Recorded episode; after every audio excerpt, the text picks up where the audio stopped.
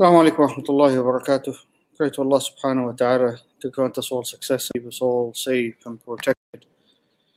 And I pray to Allah subhanahu wa ta'ala that this blessed month of Ramadan is a month of blessings and happiness for every single one of us, inshaAllah.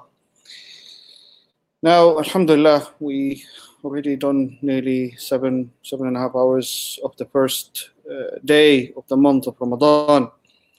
And uh, it's a blessing from Allah subhanahu wa ta'ala. Uh, we as Muslims, we have been always taught by the Prophet Muhammad sallallahu alaihi wasallam to try to get the best out of the month of Ramadan. And to get the best out of the month of Ramadan, there are aspects of our deen, of our lives that we need to either change or act upon.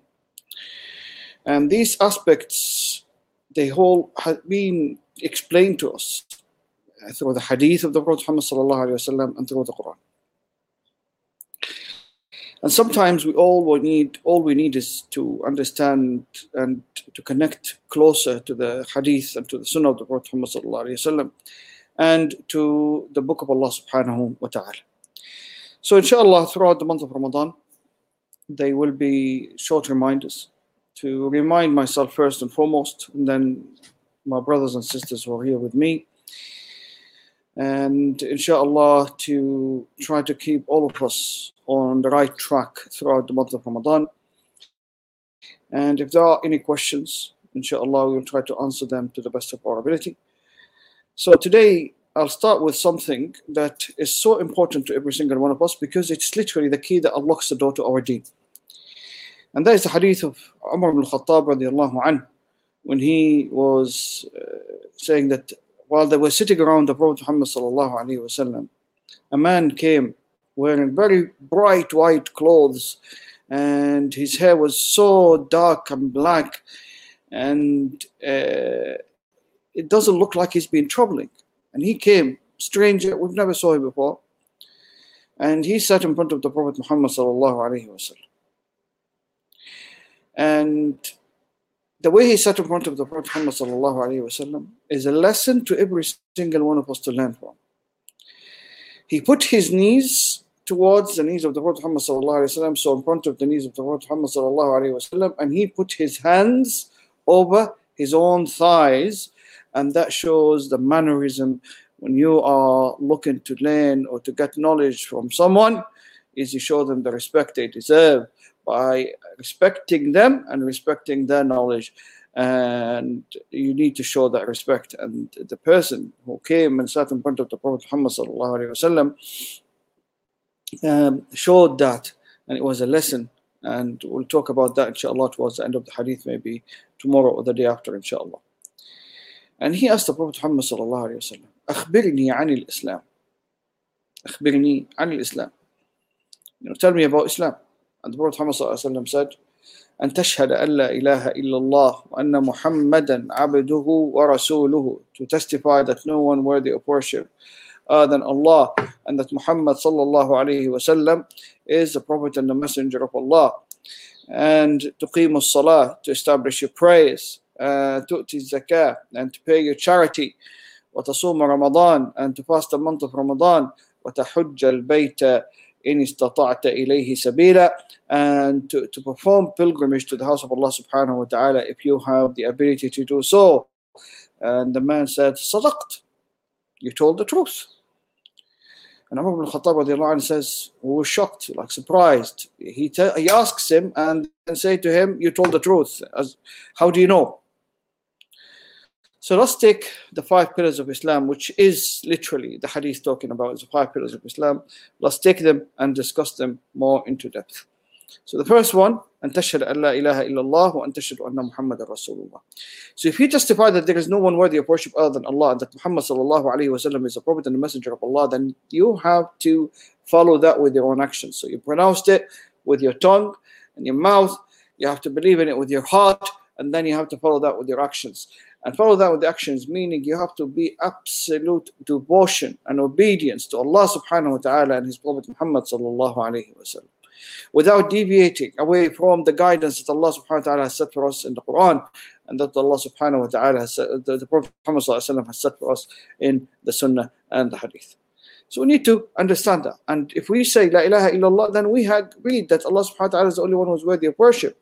And if Allah subhanahu wa ta'ala is the only one who is worthy of worship, then Allah subhanahu wa ta'ala is the only, you know, should be obeyed, should be followed. His commands should be obeyed. We should not be disobeyed. And Allah subhanahu wa ta'ala should not be angered in any way, shape, or form. Because we know that if Allah subhanahu wa ta'ala is angry with someone, then the punishment of Allah subhanahu wa ta'ala might descend very rapidly and swiftly on those people as happened to the nations before us. So we need to be very careful not to you try to anger Allah subhanahu wa ta'ala in any way, shape, or form.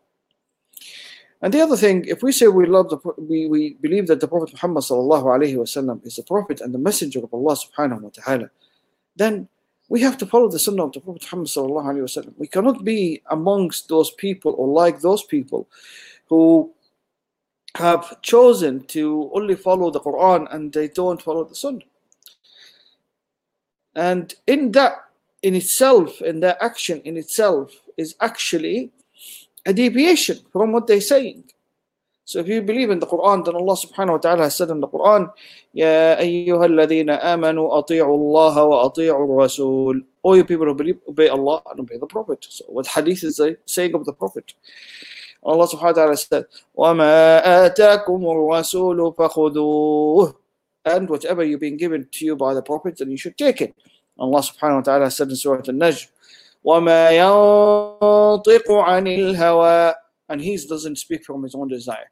إِنْ هُوَ إِلَّا وَحْيٌ يُوحَىٰ Everything that the Prophet Muhammad sallallahu alayhi wa sallam speaks of is a revelation from Allah subhanahu wa ta'ala. Why? علمه والله سبحانه وتعالى taught أدبه ربه فأحسن تأديبه Allah subhanahu wa ta'ala taught the Prophet Muhammad sallallahu alayhi wasallam. Allah subhanahu wa ta'ala gave him every all the knowledge that he needs, and he's given him the best of knowledge, all given to him by Allah subhanahu wa ta'ala. So that's the shahada. Now the other thing, the second one is and as-salah. Iqam as-salah, you know, aqam as-shay established it. So to establish something, you need to have strong, solid foundation underneath it to support it, so it doesn't deviate or move or so and so and so. And that comes for the salah. So without the shahada, the salah becomes, you know, invalid. There is no point. So the shahada comes first and then the salah. And for the salah itself to be complete, you have to follow the guidance that Allah subhanahu wa ta'ala has set in the Quran and the Sunnah of the Prophet Muhammad sallallahu. And that in itself, again, a way of establishing the salah. So you have to make your wudu, you have to make your ablution, you have to purify yourself, your clothes, the place that you are going to be praying in, you have to face the qibla, you have to be sane and mind and so on and so on. So there are a lot of actions to be taken before the salah can be performed and prayed. And the salah is the connection between the servant and the Creator subhanahu wa ta'ala. You know, the, the closest you are as a servant, أقرب ما يكون العبد من ربه في حال السجود. You know, the closest a person is to Allah subhanahu wa ta'ala is during sujood. So you need to connect yourself to Allah subhanahu wa ta'ala. You need to uh, increase that level of understanding and khushu' so you can find yourself really connected in the salah.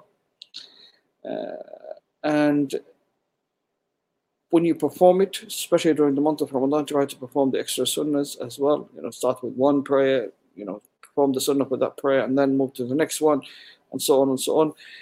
Get your salah on the right track, and you will find that the rest of your religion, inshallah, falls in place, and you'll find yourself, inshallah, getting the rest of your practice you know the deen that you're trying to achieve inshallah is falling in track the next one is zakah again the zakah is a way of showing gratitude to Allah subhanahu wa ta'ala for the blessings that Allah subhanahu wa ta'ala has bestowed upon you as an individual, for the wealth that He has given to you, to give that zakat to the poor and to the needy, to, to break and to bridge that gap between different uh, levels of society and community is something important.